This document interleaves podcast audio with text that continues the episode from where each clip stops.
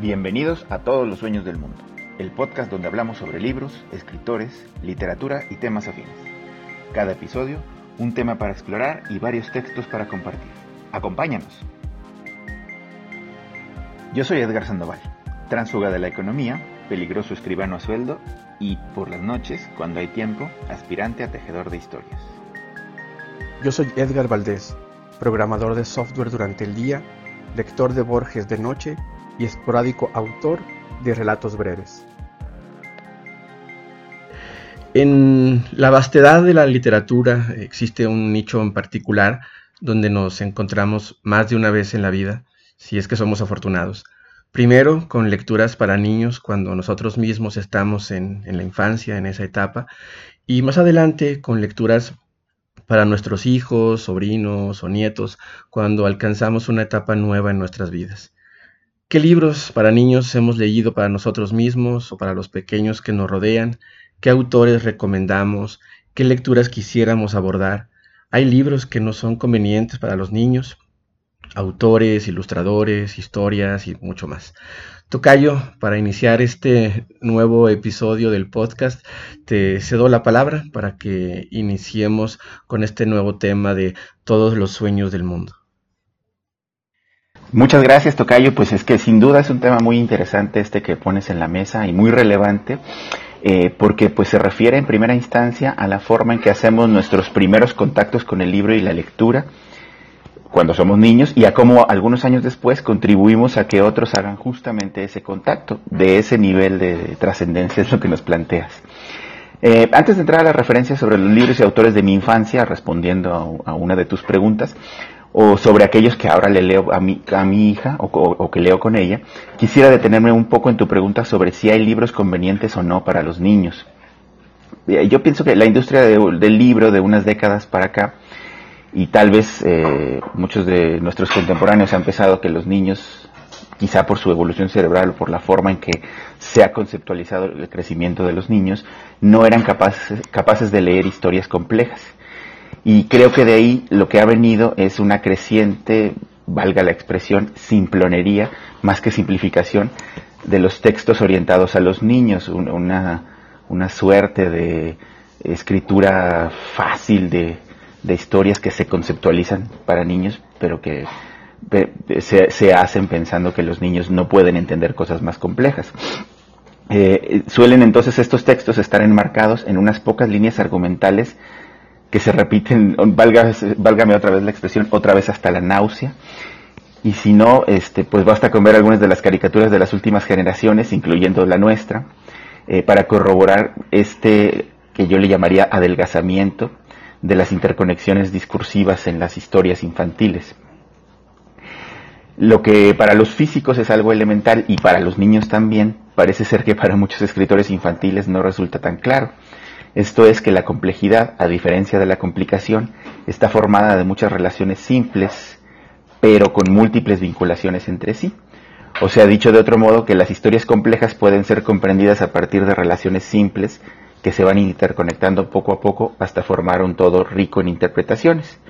Por eso pienso que los niños eh, pueden entender muy bien, además de que entienden bien este concepto, pueden entender muy bien historias complejas y son capaces incluso de encontrar relaciones que no necesariamente están descritas o consideradas en los relatos, pero que se pueden deducir a partir de los elementos que la historia les ofrece. Eh, respecto de, las historias infantiles y que pueden ser complejas, eh, la única limitante que yo veo para los niños para entender historias complejas que es una limitante temporal, pero que es inevitable, eh, es que eh, es, el nivel de uso del lenguaje que poseen. Eh, pero no, obstante, este nivel de lenguaje que va creciendo con el tiempo, pero que en principio puede ser limitado, a pesar de esto, siempre se pueden relatar historias clásicas en lenguaje avanzado, del, lenguaje avanzado, que originalmente están en este lenguaje avanzado, y que pueden ser trasladadas a narraciones sencillas que preservan los elementos del relato y que perfectamente los niños pueden comprender esto. En resumen, y para responder a tu pregunta, creo que no hay lecturas inconvenientes para los niños, sino una ruta progresiva de conquista del lenguaje y de la complejidad que los niños pueden ir recorriendo de forma creativa y lúdica. No sé qué opines, Tocayo. Sí, creo que esta parte que mencionas es, es muy interesante lo, lo, que planteas y me parece que coincido en que no es tanto la historia, sino el lenguaje como la barrera más importante, la amplitud del vocabulario que puede conocer o que puede comprender, manejar un niño para poder entrar en una historia. Claro, y además fíjate que, bueno, aunque el niño no tenga un manejo del lenguaje tan amplio, el, enfrentarse a nuevas palabras también puede ser un, reto que los invite a, profundizar cada vez más en la, en la lectura, ¿no? Eh, quiero primero que nada, ya que contesté esta primera pregunta tuya, Tocayo, eh, y para reforzar el punto, pasar ahora sí a la, otra pregunta, ponerme a mí de ejemplo de esto que acabo de decir, sin ánimo de ensalzarme ni mucho menos, porque creo que cualquier niño puede pasar por este proceso y seguro muchos lo han hecho y lo hemos hecho, eh, pero, pero va una primera ejemplificación de mi caso, de cómo fue mi proceso infantil de aproximación a la lectura. En el primer capítulo este, hablé ya del libro Triptofanito, que fue de los primeros que exploré en mi infancia y que ahora leo con mi hija. Y voy a retomar un poco más a fondo este, la lectura de este libro, cómo fue mi, mi encuentro con este libro. En este relato, Triptofanito, que es un aminoácido que vive en un huevo dentro de una granja que pertenece a un agricultor, espera con ansias, junto con sus otros amigos aminoácidos, poder ingresar al cuerpo de este personaje y descubrir ese misterioso territorio del cuerpo humano.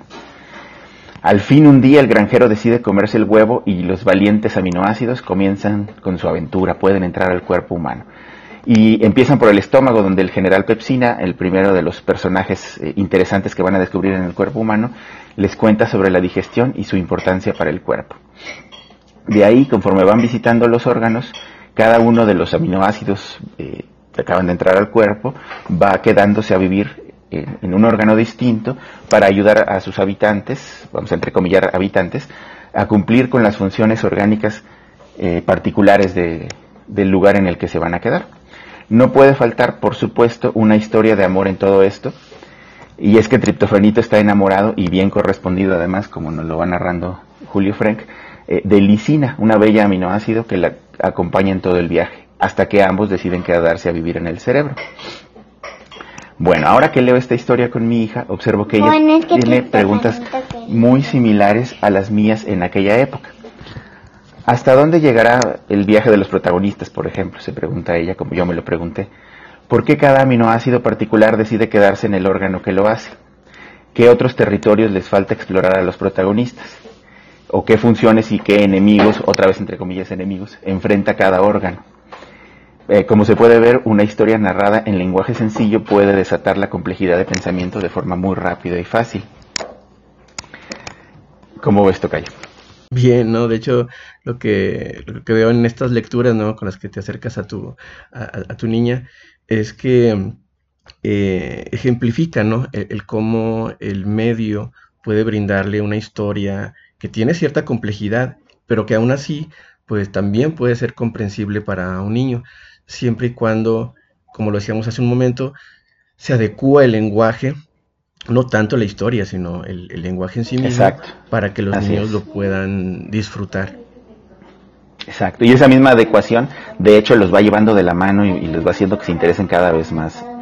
Y al final se encuentran con que empiezan a comprender conceptos eh, profundos de una manera sencilla. Bueno, ahora va, un segundo ejemplo de mi caso, para seguir abonando en esto que estamos diciendo. Otra de mis primeras incursiones a la lectura fue a partir de una colección de libros que contenían las historias ilustradas de las novelas más famosas de Emilio Salgari. Eh, de mis favoritas, sin duda, de, de, esta selección de Emilio Salgari eran Sandokan, El León de Damasco y El Capitán Tormenta un maravilloso personaje femenino que en este siglo que cada día me queda más claro que será feminista, debería ser revisitada y resignificada, creo, pues seguramente la que también era conocida como Condesa de Éboli fue un personaje que rompió con muchos estereotipos de su época. Haberme encontrado con estas historias me hizo querer leer las novelas originales de Salgari. Estas, estas primeras que leí eran unas eh, historias abreviadas e ilustradas. Eso me hizo brincar a las originales y lo alcancé a hacer con un par de ellas, con el Capitán Tormenta, por supuesto, eh, y algún otro, y así poder ampliar mi visión de las historias ya con la fuente original. Eh, digamos que el relato simple me invitó entonces a entrarle gradualmente a la complejidad de la obra, que creo que esta es otra de las de las bondades que pueden tener las narraciones infantiles eh, cuando son simplificadas en el buen sentido de la palabra, ¿no? De hecho, ahora que mencionas, ¿no? El caso concreto de, Emilio Salgari, este, hay muchas obras de, épocas similares, de finales del siglo XIX sobre todo, que tienen historias de aventuras pues, geniales, maravillosas. Quizá no todas dirigidas al público infantil en particular, pero con ese mismo espíritu de aventura, como lo menciono, el asombro, ¿no? Ante la inmensidad del mundo y la parte salvaje del mismo. Hablo de autores como Salgari, como Julio Verne, como Stevenson, claro. como Burroughs, entre otros, ¿no? Creo que, que, coinciden, ¿no? Tanto en la época como, como en los motivos. Y que además, por cierto, este, formaron a, a toda una generación de niños y luego de adultos, ¿no? Todos estos autores que señalas. Sí, no, todos geniales. Pues ahora, este, ya que puse estos dos ejemplos, avanzo más bien al tema de las lecturas que hago con mi hija en la actualidad. Entonces te, voy a ir narrando algunas de ellas. La primera de las de la que voy a hablar es un libro sobre música que se llama Seres Fantásticos, que tiene una selección musical y de textos de Ana Gerard e ilustraciones de Claudia Leñasi. Se trata de un libro que habla sobre gnomos, sobre hadas, brujas, duendes, elfos, magos y otros personajes que han sido plasmados en obras clásicas de la música, como eh, El esquerzo de sueño de una noche de verano de Mendelssohn, o La danza del hada de azúcar del cascanueces, incluso La, bruja babayaga de Tchaikovsky, La cabalgata de las Valquirias de Wagner, o La reina de la noche de la ópera Macbeth de, de Verdi, por cierto que es la favorita de mi hija en este libro, y la la interpreta con mucho sentimiento. En este, en este libro los niños no solo tienen la posibilidad de ampliar su conocimiento musical, sino que lo hacen de la mano de textos que a, mi parecer me parece que están muy bien curados, porque buscan atraer a los lectores al descubrimiento de la obra musical en cuestión. Déjame compartirte y compartirles a quienes nos escuchan eh, el texto, por ejemplo, que acompaña a la bruja Baba Yaga para que podamos ver eh, este punto que te estoy planteando. Dice, Baba Yaga es el nombre de la bruja característica de los cuentos rusos. Su aspecto es el de una horrible vieja, arrugada y huesuda, con la nariz larga, de un tono azulado y con dientes de hierro que le sirven para comerse a los niños. La bruja Baba Yaga es la versión rusa de esa figura amenazadora que los adultos invocan para que los niños se porten bien. Por eso resulta tan familiar en todo el mundo.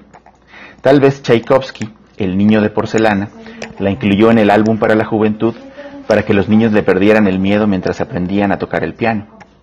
Álbum para Juventud es una recopilación de piezas breves con títulos atractivos para los niños que Tchaikovsky compuso para facilitar el aprendizaje del piano.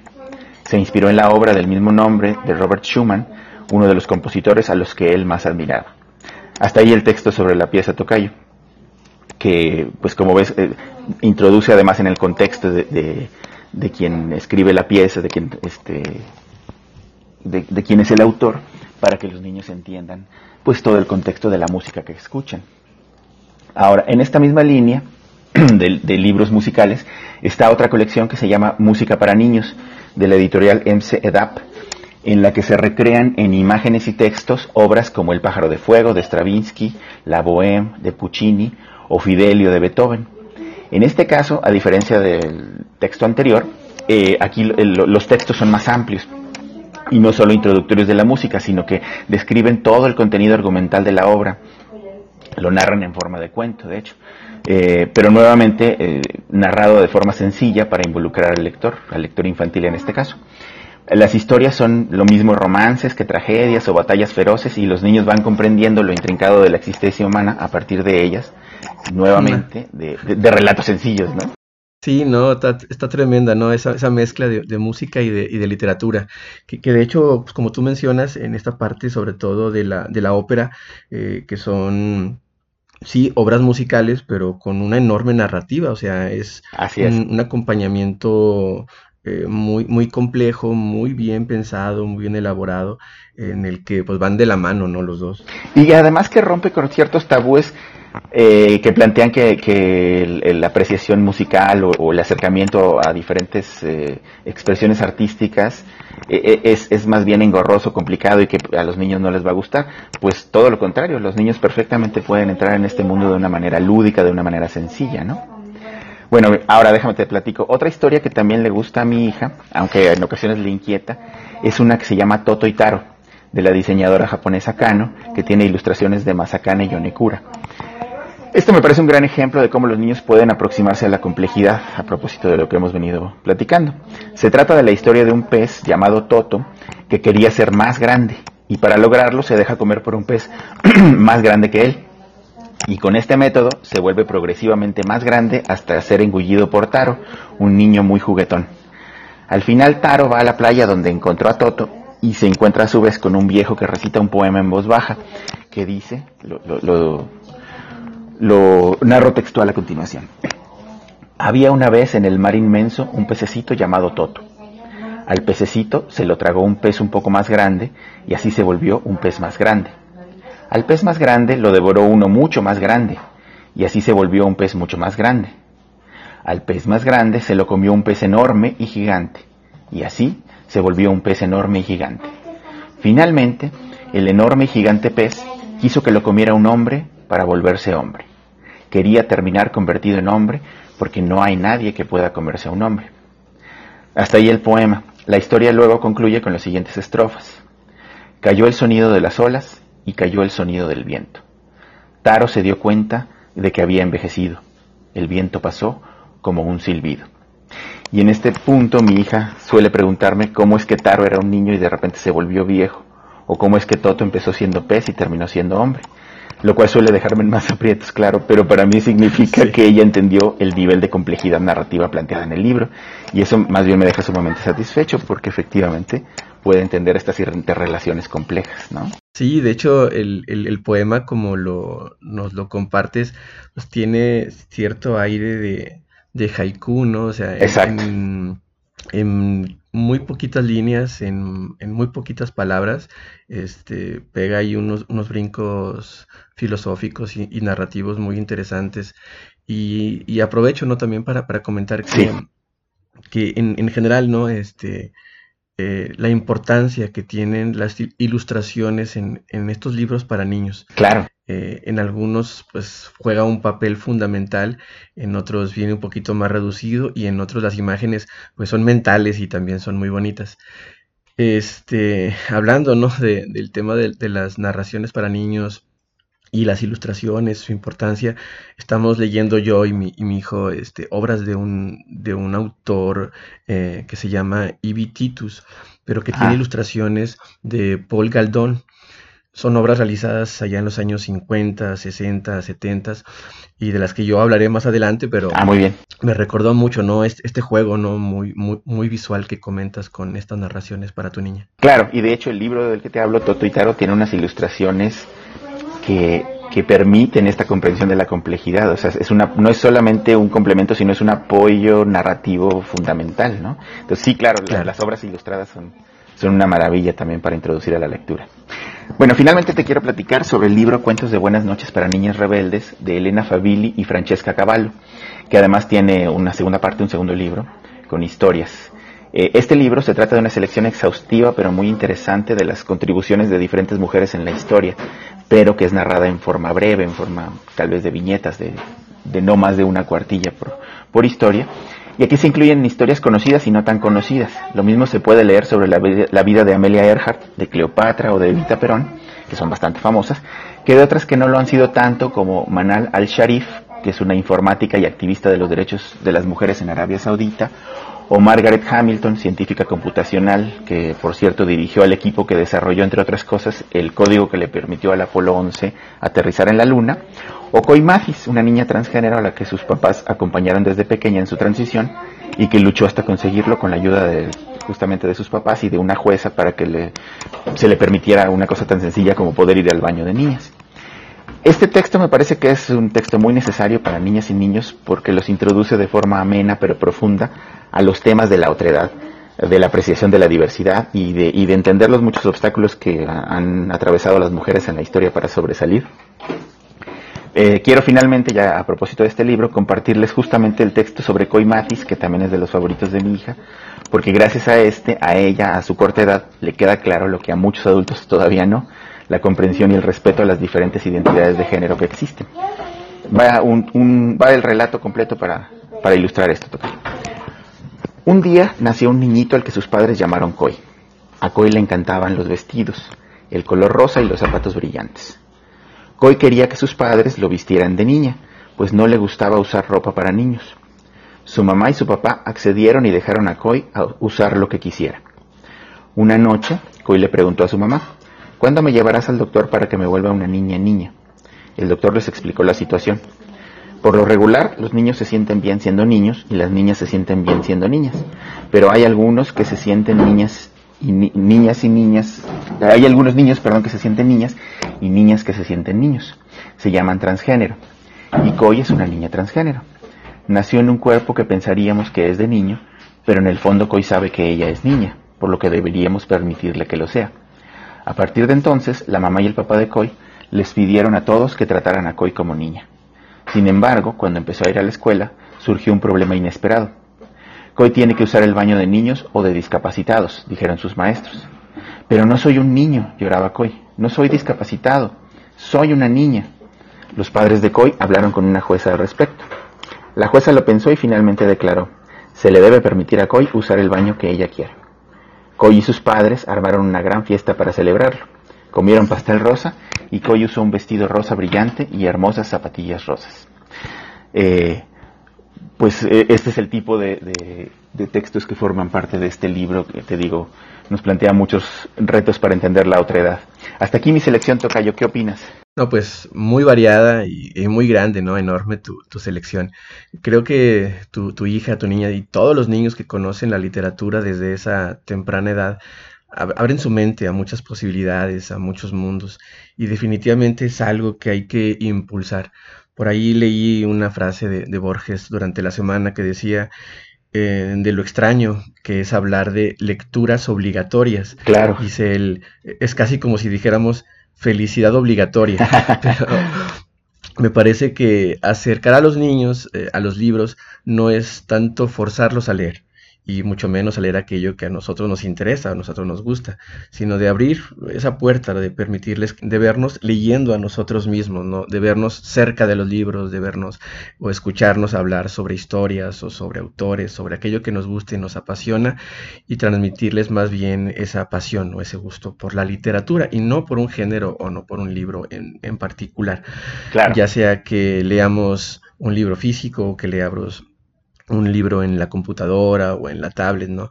De responderle sus preguntas sobre lo que ellos mismos leen y donde surgen muchas preguntas como los que tú nos planteabas. A veces, pues sí nos ponen en aprietos y en general, ¿no? De permitirles que el arte, no nada más los libros, el arte esté presente en sus vidas como una parte importante del desarrollo tanto de ellos como de cualquier persona. Claro, totalmente. Y, y complementaría esto con un pequeño comentario.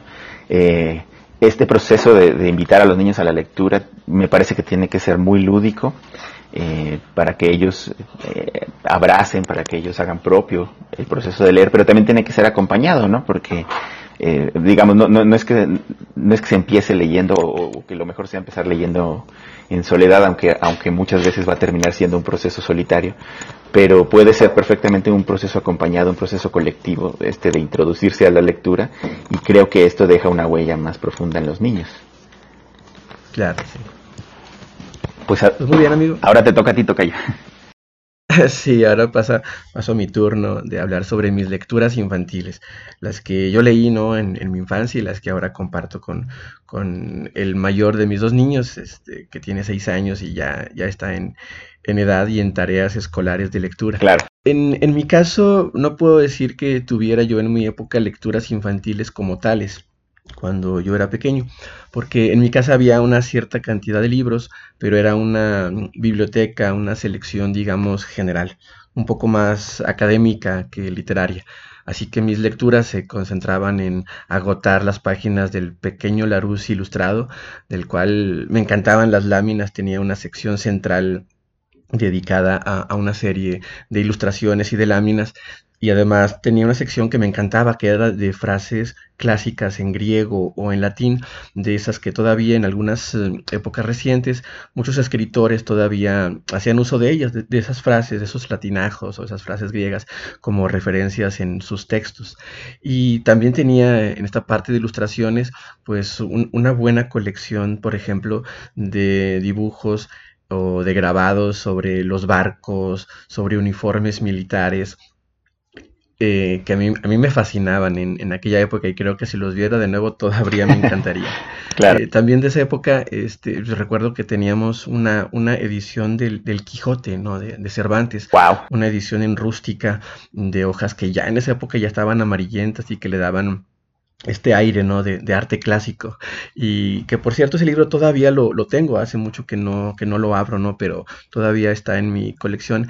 Y nada más de, mencionarlo, de rememorarlo, recuerdo eh, eh, la, la, la, textura de, de, las hojas, ¿no? Tengo esa memoria táctil eh, también de, del peso, del volumen, del aroma de, la, de, las páginas. De esa misma época eh, este, teníamos una, una, enciclopedia para niños sobre épocas de la historia. Por ejemplo, había una que tenía en la portada la edad de piedra y ah. el descubrimiento del fuego. Tenía otras, otros volúmenes con portadas de la época clásica del helenismo. Hablaba de, de Troya, hablaba de Grecia, hablaba de Creta. Tenía ahí, por ejemplo, la mención de este arqueólogo pionero de Schliemann, eh, que en su momento descubrió lo que hoy se pretende que es Troya, ah. una ciudad que incluso se descubrió que tenía varias capas, o sea, van excavando uh -huh. y ven la ciudad y luego siguen excavando y ven que estaba construida sobre otra ciudad eh, histórica, entonces las capas históricas ah. de esta ciudad todavía mítica, que no, no era muy seguro que, que hubiera existido, eh, pues se, se, acercan ¿no? a finales del siglo XIX a, a, a sus ruinas. También teníamos una, una, versión del libro de Ben Hur, ese sí en formato para niños era una versión ilustrada con, un poquito menos de texto y recuerdo que en las páginas centrales mostraba el naufragio de la galera romana y ahí al protagonista flotando en esta balsa con el soldado que más tarde se convertiría en su mentor. Y también este, esta época pues una, una mención eh, especial porque recordando para, para, esta edición del podcast esas lecturas de, de, de mi infancia, eh, recuerdo que de niño solía ir a una peluquería del barrio donde vivíamos, donde siempre eh, encontraba estas historietas, ¿no? En el formato de libro vaquero y similares. Eh, no me acuerdo cómo se llama este, este formato de, de, edición así cuadradito pequeño, ¿no? Claro, lo recuerdo. Porque mm, sí, a, a, había más digamos, editoriales y, y, versiones y colecciones, pero cuando yo iba este, ahí a la, a la, peluquería, pues tenía que esperar mi turno, entonces solía leer así como si fuera ya un adulto, ¿no? Historias de vaqueros fugitivos y dramas sentimentales, Por y de vez en cuando incluso series históricas sobre cómo los sajones habían llegado a, a la isla de Bretaña, ¿no? ¿no? Era todo un mosaico de, de emociones ahí en la, en la peluquería. Fíjate, claro, qué importante la las peluquerías de barrio como centros de lectura, creo que también yo pasé por eso un poco, este, cada vez que iba con el peluquero a, a sacarme punta. Eh, fíjate que eh, yo creo que sin duda en nuestras épocas la literatura infantil y la de adultos estaban, creo yo, más segmentadas que ahora, o sea, no, no tenían estas conexiones que, que ahora estamos descubriendo de, de cómo historias pensadas para adultos pueden ser narradas para niños, ¿no? Creo que en, nuestras épocas de niños estaba esto estaba más separado, ¿no? Y entonces pienso que solíamos enfrentarnos a lo que, a que los adultos tenían para nosotros muy pocos libros infantiles en, su, en sus bibliotecas y muchos de adultos. Pienso que por eso muchas personas de nuestra generación eh, decidieron no ser lectores apasionados, pues imagínate ante, ante textos narrados para adultos, eh, quizá muy difíciles de comprender, ¿no? Y que los que resistimos la prueba de fuego, por el contrario, nos empecinamos en leer cosas más complejas cada vez. Aunque, pues sí, creo que sin duda faltaba mucha pedagogía y muchas opciones de lectura para niños, muchas más que las que ahora ten, tienen nuestros hijos, ¿no? Eh, o, esa impresión me queda, no sé qué opines. Sí, creo que, creo que tienes razón en, en ese punto y, y, y, me gusta mucho que lo, que lo traigas a, colación, porque por un lado, pues sí tienes uh, esta parte en la que tienes una colección separada, tanto para niños como para adultos y está muy padre no irte a, a las ferias del libro, por claro. ejemplo, y ver ¿no? pues los, los, grandes estantes de, la, de, las obras con ilustraciones, con autores y como tú dices, con versiones de obras adultas o obras adolescentes en formatos un poquito más digeribles, tanto por el volumen como por el lenguaje para los niños. Pero sí, definitivamente si en tu casa pasabas de un libro a otro, de una biblioteca a otra, Ajá. te encontrabas finalmente con estos libros que eran un reto. Sí, totalmente. Y que pues, eran una prueba de fuego, como tú lo, lo mencionas. Exacto. Eh, Mm, bien, eh, por otra parte, bueno, eso fue lo que, lo que yo leía, como bien lo mencionas, en esa época, ¿no? Con esas opciones. Pero ahora, pues, este, quiero pasar a la parte de lo que yo leo con, con mi hijo mayor, con Sebastián. Él, tiene una tarea diaria de que debe tener entre, no sé, 15, 20 minutos de, minutos de lectura y vamos seleccionando algunas obras y el abanico pues es enorme, ¿no? Es, es mucho más rico en la actualidad, tanto por la oferta como por la facilidad de las lecturas digitales. En primer lugar, a él le gusta leer ciertas enciclopedias para niños, de las cuales tiene algunos volúmenes de colecciones varias.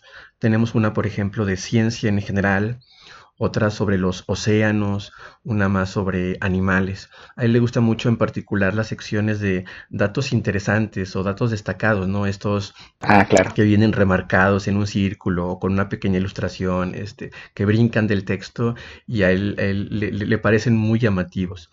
Eh, eh, luego, ya con lecturas con un poquito más eh, de más narrativa, estamos leyendo libros diversos. El primer ejemplo que quiero comentar es una obra de Úrsula Le Guin.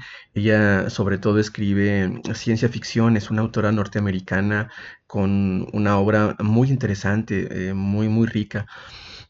Pero tiene un, un, libro o una serie en particular que se llama Alagatos. Los alagatos son una, serie, son cuatro gatitos hermanos entre sí que nacieron con alas, no tienen esa peculiaridad y a partir de ahí pues todas sus aventuras. Este libros, eh, estos libros son ilustrados por un ilustrador que se apellida Schindler, mm. quien por cierto pues todavía está en activo y sigue, sigue ilustrándonos, sigue, sigue publicando muchísimos eh, libros bajo esta misma tónica ¿no? de, un, enfoque de lecturas infantiles. En el inicio de este cuento es un relato corto. Eh, la madre eh, de estos cuatro gatos les dice que es hora pues ya de que abandonen el nido, o en su caso el callejón en donde viven. En primer lugar, porque la vida de la ciudad para, para un gato urbano pues, es cada vez más dura. Y por otro lado, y esta parte se me hizo muy interesante, porque la madre ya tiene planes de tener un segundo matrimonio, o sea, ah, ya, tiene planes de, de, estar con otro gato eh, y hacer una familia nueva, ¿no? Entonces los gatos pues emprenden la aventura de salir de la ciudad, de salir de casa, ¿no? Del cobijo materno e irse. Eh, y en este primer libro, esta primera aventura, pues terminan viviendo en el campo, donde eventualmente y tras diversos altercados y problemas con animales salvajes, pues terminan siendo adoptados, eh, digamos, entre comillas, por un par de niños, porque en el final del libro estos niños que viven este, cerca ¿no? de, esta región rural, pues los observan, empiezan a darles alimento, empiezan a acercarlos y, como que se hacen amigos, ¿no? Entonces se cierra así este, primer volumen, del cual creo que son cuatro, ¿no? Y nos, nos gustó bastante tanto a Sebastián como a mí. Luego tenemos también la lectura que hace poquito este, iniciamos porque brincamos de uno a otro ahí para mantener la, atención y para ir explorando cuáles son los textos que, le gustan a, mi hijo. Hemos estado leyendo los inicios de varios libros, incluyendo este de la telaraña de Carlota de White, con ilustraciones de Garth Williams, eh, las crónicas de Narnia de C.S. Lewis, la serie ilustrada y narrada que se llama Anatol, de un ratoncito que te mencionaba hace un momento cuando hablaba de la importancia de las ilustraciones. Los textos son de, Titus y son los dibujos de, de Galdón.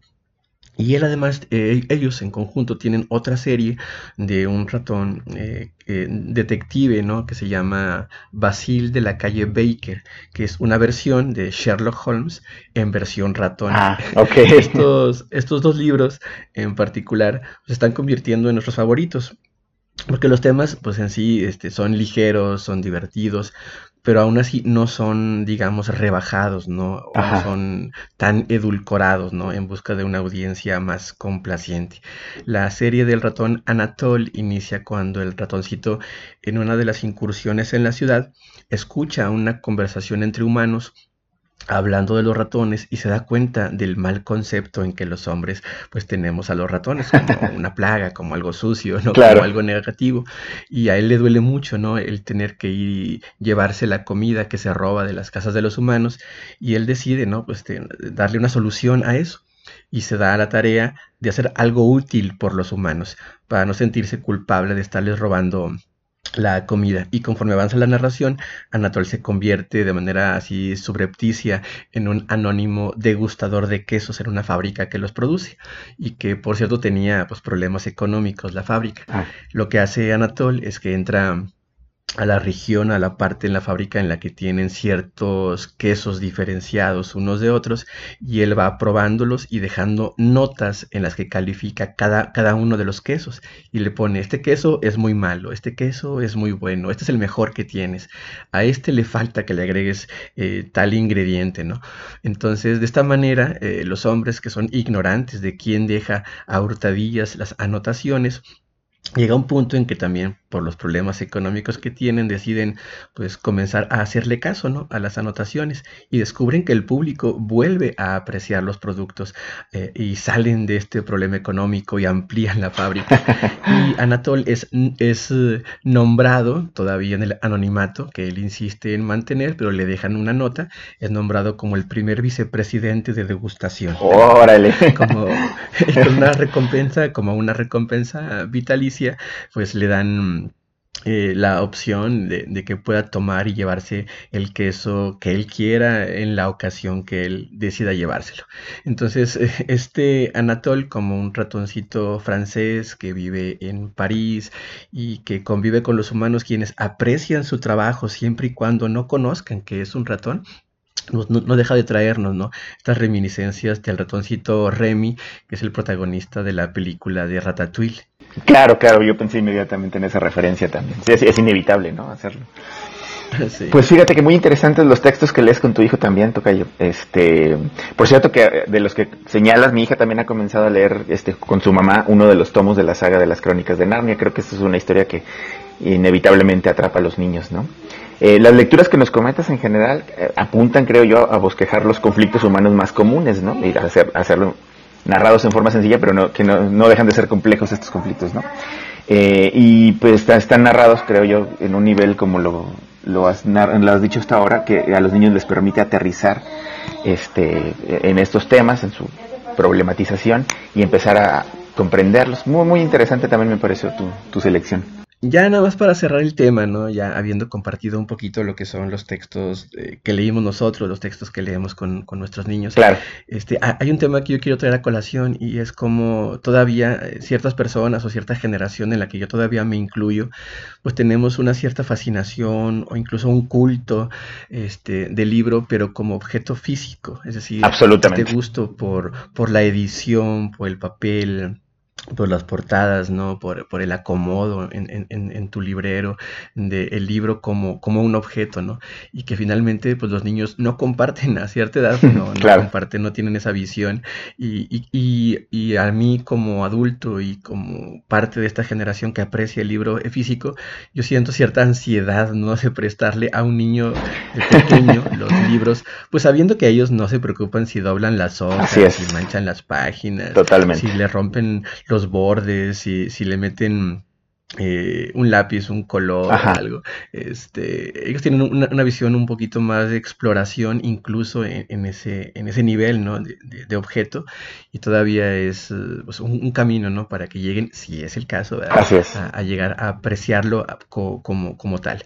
Y, además, este, me parece que el tenerlos físicamente, este, por una parte, pues tiene ese riesgo de, de dañarlos, de perderlos de romperlos, pero también creo que, en los niños el tenerlo a la mano, el tener los libros disponibles, eh, visibles ahí sobre las mesas, los estantes, aunque sean pocos, pero que tengan esta variedad, también les ayuda a, regresar a aquellos que a ellos más les gustan, porque aparte los niños tienen esta, esta particularidad de volver una y otra vez a las mismas historias, ¿no? Totalmente. Retoman el libro, retoman la película, retoman el video, entonces... Hasta la saciedad, ¿eh? No tenerlos físicamente ayuda mucho. Sí, sí, por supuesto, sí, no, este, lo, lo, hacen a veces hasta a, niveles eh, eh, de exhaustividad impresionante, ¿no? Cómo regresan a las obras. Fíjate que ahorita que hablabas de esto, eh, precisamente me acordé que por ahí de 2012 salieron los resultados de una encuesta de lectura de alcance nacional y la gente se escandalizó porque el promedio de libros leídos al año, decía el principal resultado de la encuesta, era de 2.94. Y seis años atrás, en 2006, de acuerdo con otro ejercicio estadístico, el promedio era de 2.9. O sea que eh, se argumentaba que en seis años el promedio de lectura se había mantenido básicamente igual. Pero lo que, lo que por supuesto no, no notaron los reportes en los medios ¿no? sobre esta, esta, comparativa de encuestas es que si se comparaban luego los datos entre un año y otro, entre 2006 y 2012, de la gente que utilizaba Internet a diario, por ejemplo, esta proporción había crecido seis veces entre una encuesta y la otra.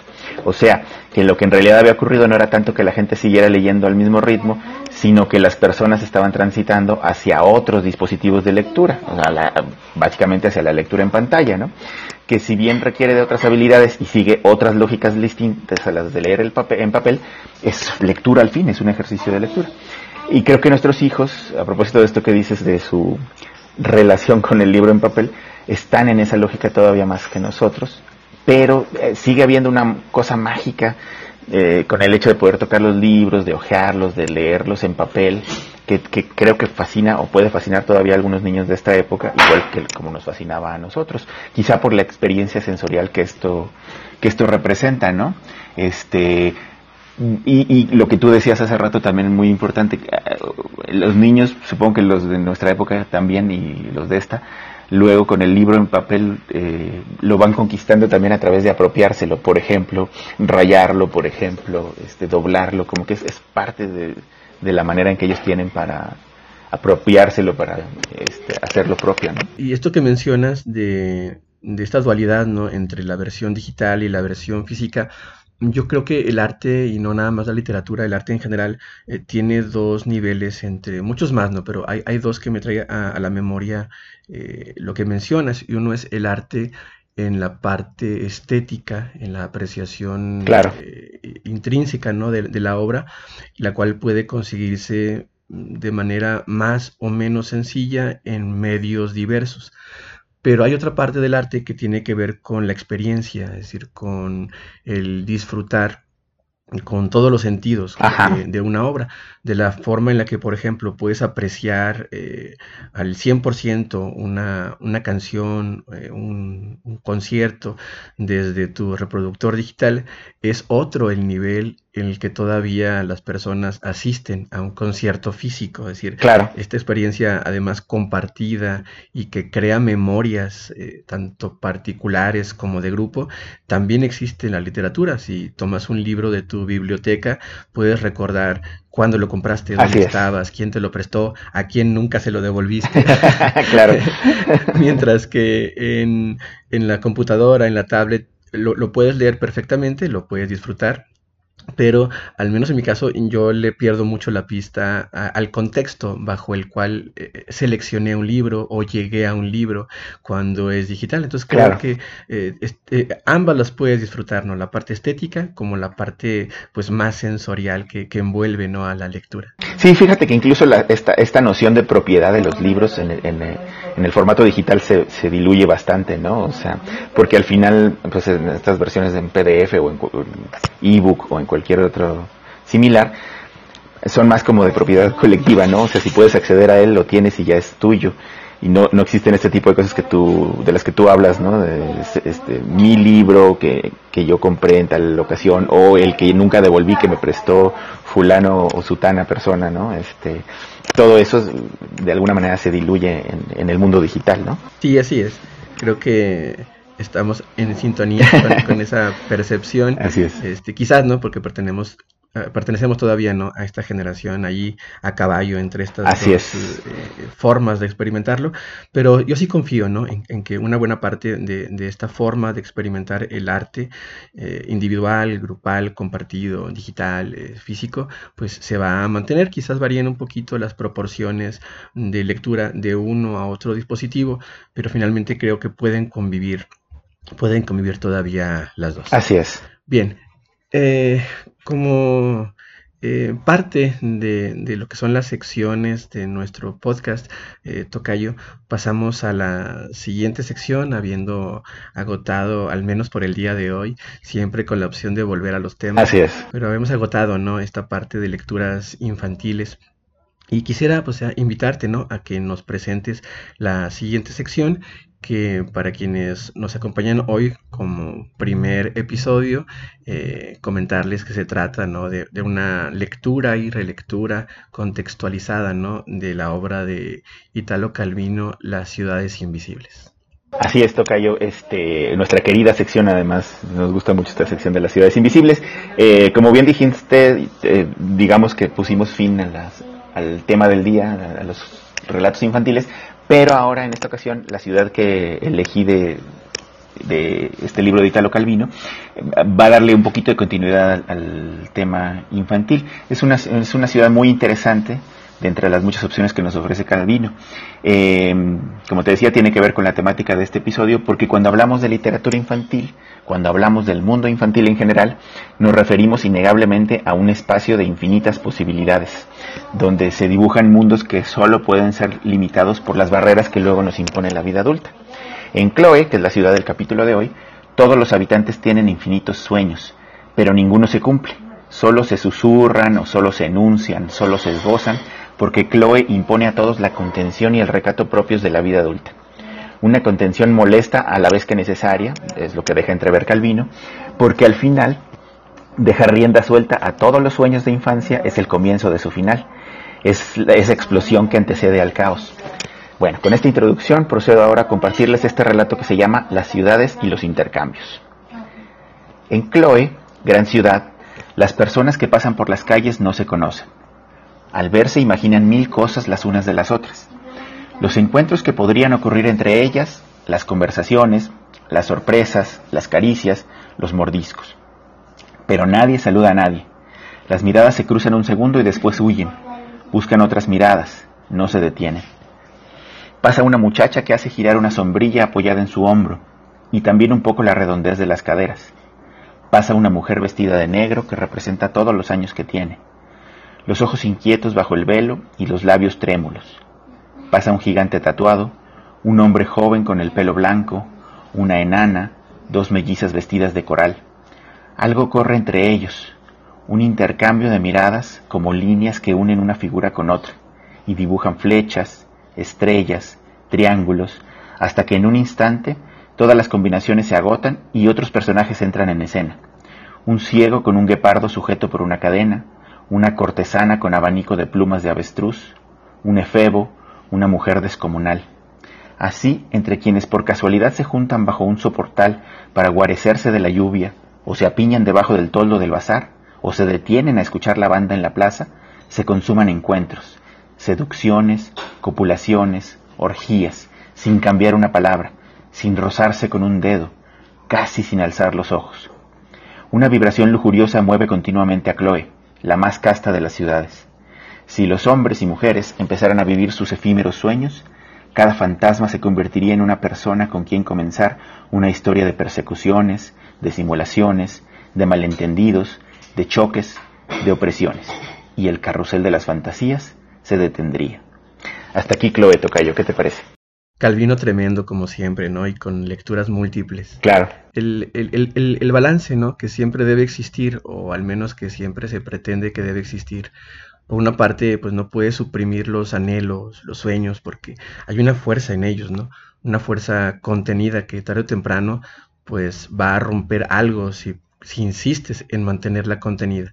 ¿Qué es lo que puede romper, no? Pues a un hombre en particular o a una sociedad en lo general. Claro. Pero por otra parte, pues tampoco puedes permitir que todo sea posible porque las utopías cumplidas pues también suelen ser peligrosas y de hecho pues, mencionando ¿no? lo que dice aquí Calvino de que si todos vivieran eh, sus sueños y todos cumplieran estas fantasías dice el carrusel de las fantasías se detendría, hay, hay, también una parte en la que las limitaciones hasta cierto punto pues te obligan ¿no? a imaginar te, obligan a, buscar opciones, te buscan a, hacer uso, ¿no? Finalmente de, la imaginación personal. Exacto. Y, también esta idea, ¿no? De las, de las ciudades o de las sociedades en las que eh, todo se vale, este, todo se hace eh, o todo se intenta, este, como una especie de, de, Prometeo, ¿no? Este, pues hay, hay, un castigo, ¿no? Por parte de los dioses si, si intentas eh, llevarlo al límite. Y también, ¿no? Esta referencia a, a estas ciudades que como Sodoma o como la Atlántida, ¿no? Cuando desafían a algo que está más allá de ellos, ¿no? Desafían una regla, una limitación, pues terminan por desaparecer. Exacto. Sí, creo que es esta eterna tensión que existe en la transición entre lo infantil y lo adulto, ¿no? Entre hasta dónde mantengo esos sueños o ese, espíritu eh, juguetón, hasta dónde eh, es, necesario la norma o la regulación, ¿no? Para mantener un equilibrio que impida que justamente este carrusel de las fantasías se detenga, ¿no? Este, como, dices, eh, enorme Calvino, como siempre, en su explicación de las cosas a través de las ciudades. ¿no? Sí, las ciudades siempre como, como es el escenario ¿no? donde ocurre todo, pues puedes tomar eh, cualquier personaje, puedes tomar cualquier situación, cualquier imaginación y al situarla en la ciudad, este, algo se le ocurrió a Calvino que, que, puedes tomarlo como referencia de los múltiples, no sé si tú las, las has contado, ¿no? Todas las, las, ciudades invisibles que tiene en, este libro en total, pero ya ves que se, se, va, se va ampliando las ciudades y los signos, las ciudades memoria, las ciudades y un abanico, un abanico enorme. Y en este caso, ¿no? Con el tema de las fantasías, el, cómo se liga, ¿no? Eh, la fantasía de la infancia, la imaginación de la infancia y cómo en la edad adulta, ¿no? Pues vamos limitando o vamos cambiando, ¿no? La forma en la cual nos relacionamos o aceptamos nuestros propios sueños y fantasías, porque este, siguen estando ahí, ¿no? Como, como, lo, como lo, menciona, lo menciona eh, eh, Calvino, hay, una vibración que mueve continuamente a la ciudad, esa vibración, pues son esos sueños y esos anhelos. en los niños cuando los ves eh, jugar, cuando los ves platicar, pues es algo abierto, ¿no? Es algo, es algo eh, espontáneo y aparte muy visible. Claro. Y en los adultos sigue estando ahí, pero finalmente lo, bajamos, ¿no? A, un nivel o a un estrato un poquito más controlado, menos compartido, con, más cuidado. Sí, es una, una, suerte de latencia, ¿no? Pero no, no sé, ahorita que lo decías me quedé pensando, no sé si lo que queda latente es son los sueños de la infancia o es esa capacidad de soñar, ¿no? Que a lo mejor se ha visto transformada simplemente por las vicisitudes de la vida adulta, ¿no? Eh, eh, a lo mejor deberíamos hacer luego un capítulo al respecto, ¿no? Creo que va, va un poquito más en el segundo sentido, ¿no? O sea, seguimos teniendo esa, esa capacidad de, de anhelar o de soñar y en este podcast, este, pues sí, sí, lo mencionamos, eh, del mismo título, ¿no? Que, que, seleccionamos de, de, este poema, ¿no? De todos los sueños del mundo. Claro, exacto. Al, al, al menos en la literatura, pues sigue estando, ¿no? Esa puerta abierta para contar para contarnos, para compartirnos pues, todos esos sueños. Y tal vez entonces en general la, la, la, lectura, los libros tengan esa vocación infantil de soñar, de contener todos los sueños del mundo, ¿no? Sí, me parece que, que por ahí va ¿no? este, la, la gran cualidad de, del arte y del libro, eh, de la literatura como, como un arte narrativo donde pues tiene, tienen cabida, ¿no? Entonces pues, hay, hay, hay, que, hay que seguir este contando historias. Había una, una escritora, se me escapó el nombre, es, es, una premio Nobel eh, que decía que al mundo hay que seguir narrándolo para que siga existiendo. Y creo que en ese sentido pues tenía mucha razón. Qué gran idea, por supuesto, totalmente. Sí, no, tremendo. Bien, este, mm, con eso terminamos, ¿no? Esta referencia reiterada a la obra de Calvino que, que venimos este, usando también como pretexto y como hilo conductor de cada uno de los episodios de, este podcast. Eh, ya tendremos nuevos temas y estoy seguro que siempre tendremos un fragmento o toda una ciudad del autor italiano para que, para que nos ilumine y nos ayude y nos dé pretexto ¿no? para platicar de esto y de, Y de, muchos temas más. Por ahora, este, Tocayo, eh, creo que es, es momento de, de pasarnos a la siguiente sección que tiene que ver con las lecturas y las escrituras que nos han rodeado de manera reciente o aquellas que queremos compartir. Para comenzar, pues te invito a que nos platiques pues cuáles son esas lecturas, esos libros o autores que están recientes en, en tu memoria. Ah, muy bien, pues este en capítulos anteriores he, extendido el concepto de reciente y les he compartido lecturas más bien de un, par de años para acá. Ahora vámonos al extremo opuesto, vámonos a, lo, a lo, inmediato, ¿no? Este, hablando de, lecturas recientes y más bien quiero compartirles eh, en esta ocasión un poco de la sencillez y la complejidad de la lectura infantil de la que ya hemos venido hablando, pero en voz de mi hija que les va a leer a continuación, eh, primero el, cuento Gato tiene sueño, que es otro de sus favoritos, un cuento muy sencillito, y luego un fragmento del prólogo de Triptofanito, del que ya hemos venido hablando. Eh, después de esto les comentaré un poco sobre cómo es la experiencia, mi experiencia de acompañarle en la lectura. Cedo entonces la voz a mi hija. Gato tiene sueño. Gato tiene sueño. ¿En dónde puede dormir? Hay demasiado, hay demasiado ruido. Aquí no está cómodo. Aquí hace frío y está resbaloso. Allá afuera no hay lugar ¿En dónde, en dónde dormirá gato? Por fin, un lugar cómodo. Fin.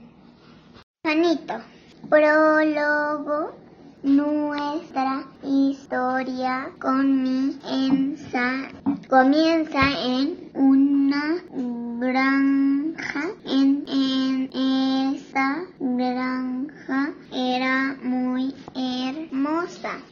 Hermosa. En ella había verduras, frutas, vacas, toros y muchas, pero, pero muchas, muchas, pero muchas. Había muchas, pero muchas gallinas. Además, en la granja vivía un granjero, granjero, granjero, él comía las verduras, las frutas, la leche, la carne y los huevos que se producían en su granja que se producían en su granja. Gracias a esto, gracias a esto, el granjero vivía con, como un rey. Ya hemos dicho que en la granja había muchísimas más gallinas. Como ustedes comprenderán, había también una gran cantidad de huevos. Uno de estos huevos era la casa de la una bella familia, la, la familia proteína. Bueno, como pueden apreciar, mi hija está haciendo sus primeras incursiones en la lectura, pero desde muy pequeña tenemos el hábito de leerle y de hecho ella es bastante auditiva en esto de su acercamiento con los libros. Desde muy pequeña nos sorprendió porque incluso logró aprenderse muchos tramos de un poema sobre un barco que solíamos leerle para dormir, eh, casi como si los estuviera leyendo. Eh, desde entonces su habilidad para aprender palabras, personajes y trozos completos de texto con tan solo una o dos escuchas nos sigue sorprendiendo. Aunque también es cierto que esa memoria auditiva tan desarrollada luego le provoca que no siempre intente leer, sino adivinar lo que ella ya sabe que dice el libro. eh, pero en todo caso este, va avanzando en su proceso de lectura. Y ella suele siempre hacer eh, acotaciones en medio de la lectura o la escucha de un texto para introducir variantes que ella imagina que podrían ser la continuación de lo que está leyendo o escuchando. Y claro, nosotros siempre se lo permitimos porque estamos convencidos que una de las principales virtudes de los libros y la lectura es que te abren infinitas posibilidades para la imaginación. Y si uno se detiene un poco a escuchar estas acotaciones de los niños, de mi hija en este caso, eh, siempre hay aportaciones muy interesantes desde una visión que rompe con lo que los adultos solemos inferir de los textos. Y, creo que esta visión de los niños, esta aportación que ellos hacen a la hora de leer, eh, eh, es muy interesante y muy rica. No, sí, esto que mencionas, ¿no? De las acotaciones que hacen los niños. A, mí, al menos en la experiencia que tengo y veo que, es algo eh, muy común con, los niños, es que suelen ser muy divertidas las acotaciones. Sí. Divertidas no, no, solo porque pueden ser graciosas, sino porque te entretienen mucho, te, te hacen preguntas o, o hacen eh, en, su mente hacen ligas, ¿no? Este, que, que van de la lectura a, a, una película, algo de la vida cotidiana, a una caricatura, a otro libro. Entonces, cuando ves es, este, este flujo de pensamiento en tiempo real, ¿no? Este, que surca la, la mente infantil, a mí se me hace súper rico, ¿no?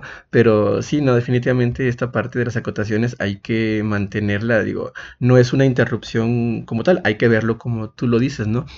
Como, como algo que, que, les promueve, ¿no? El, no solo el, pensamiento dentro del propio libro, sino la imaginación en, general. Y además eh, los niños eh, tienen una serie eh, de... tienen una forma de pensar, mejor dicho, en la que descubres estos brincos, ¿no? De un tema a otro que suelen ser muy interesantes y, y también muy tiernos, ¿no? Entonces comparto contigo, ¿no? Es esta parte de que hay, hay que fomentarlos, ¿no? Como, como parte de, las virtudes de, los libros y como tú lo dices, pues las posibilidades infinitas, ¿no? De la, de la imaginación. De la imaginación, exacto. Pues ahora cuéntanos tú, Tocayo, sobre tus lecturas. Nos pasamos ahora a, a un ejercicio similar, ¿no? También yo con, mi niño he, estado leyendo. Eh, en este caso lo que yo les quiero compartir es un, audio de nuestra lectura del libro de El Hobbit, que es uno que estamos leyendo recientemente. La obra de, Tolkien, eh, por cierto, pues eh, para mí es, una, es una obra maravillosa, me encanta y tengo la suerte, la fortuna de que mi esposa y yo pues compartimos el gusto por, por esta obra de Tolkien y volvemos vemos a las películas de Peter Jackson al menos una vez por mes, aunque generalmente las vemos este, al menos una de ellas este, una vez por semana. Y mi niño se ha vuelto fan absoluto del imaginario de Tolkien y en muchas ocasiones me sorprende eh, su conocimiento sobre los nombres y los lugares y los personajes de la saga de este autor. Aún tenemos muchísimo que descubrir eh, juntos porque incluso yo mismo he iniciado la lectura de La caída de Gondolin y tengo pendientes otras, otras más, así que espero que esta fascinación eh, en familia nos acompañe y nos sirva de puente por supuesto. Para, toda la vida. Pero por ahora pues este les presento un breve fragmento ¿no? de la lectura de, de mi hijo con el inicio de El Hobbit que hemos recomenzado hace poco. Una tertulia inesperada. En un agujero en el suelo vivía un joven, no un agujero húmedo, sucio, repugnante con restos de gusanos y olor a fango. Tampoco un agujero seco, desnudo y arenoso, sin nada en que se sentarse o que comer. Era un agujero joven, y eso significa comodidad. Tenía una puerta redonda, perfecta, como un ojo de buey pintada de verde con una manilla de bronce dorada y brillante justo en medio. La puerta se abría a un, vestíbulo cilíndrico como un túnel, un túnel muy cómodo sin humos, con paredes revestidas de madera y cielos enlosados y alfombrados, provisto de sillas barnizadas y montones de perchas Pues eh, muy bien, Tocayo. Fíjate que a mí me conmovió mucho la lectura de tu hijo porque además de que lo hace muy bien, también se nota que le emociona mucho lo que lee. Y su emoción me hizo recordar mi propia emoción al leer la trilogía del Señor de los Anillos, aunque claro, yo lo hice hasta que tenía veintitantos. Eh, eh, luego después yo en mi, en mi paso por, por, la obra de Tolkien omití el Hobbit, de hecho sigo teniéndolo como uno de mis pendientes, aunque quiero hacerlo con un ejemplar en inglés que conseguí alguna vez en un descarte de libros. Entonces más bien yo me pasé después de la, de la trilogía al Silmarillion, que me parece que es una verdadera carta de invitación al mundo de Tolkien. Y a partir de ahí me fascinó ese mundo aún más y, y, coincidió además que en ese entonces mis papás consiguieron una serie de publicaciones que rescata y reconstruye el hijo de Tolkien a partir de sus manuscritos para completar pasajes de este fascinante mundo de la Tierra Media. Particularmente estos tomos van muy relacionados a lo que se refiere a la historia de los hombres antes de su caída por culpa del anillo y por otro lado a bosquejar eh, esa misteriosa historia detrás de Númenor y de sus secretos. Me, me, propuse leerlos aunque fuera despacito, pero confieso que todavía no lo he hecho, pero sí lo, lo pienso hacer antes de que termine esta década de mi vida, toca yo, a propósito de el mundo de Tolkien. Sí, ¿no? Es, es, es, una, es una obra muy grande y yo creo que vale la pena este, mencionar el trabajo que ha hecho sí. Christopher Tolkien, ¿no? En rescatar muchos Exacto. de los manuscritos de su padre editarlos y convertirlos en, en, en, obras terminadas. De hecho, hay, hay quien bromea eh, diciendo con relación a esto de que Christopher ha, ha publicado obras de Tolkien después de su muerte, bromean diciendo que es un autor que incluso después de muerto sigue siendo mucho más prolífico que otros autores todavía en vida que pues no, no alcanzan o no alcanzamos a publicar este ni siquiera el primero o el segundo que en algunos casos pues, hay, hay autores que tienen en, en borrador no eh, muchas obras y que pues finalmente no las publican mientras que Tolkien se les adelanta año con año no publicando Ajá, los hijos exacto. de Urim y otros otros más no que este, después de la muerte de, del autor. Y incluso aquí este en este, en este tema de las lecturas infantiles, este, esta mención ¿no? de, de, que el propio Tolkien y, y, y, su hijo, ¿no? este trabajo en conjunto, ojalá a futuro algunas de las obras incluso se, se, mencionen pues casi como coautor ¿no? a Christopher para, pues, para agradecerle claro. el trabajo que ha hecho a, para quienes somos fans ¿no? de, de, de esta literatura ma maravillosa este, y, que, y, que, nos da la oportunidad de transmitirlo a, a nuestros hijos.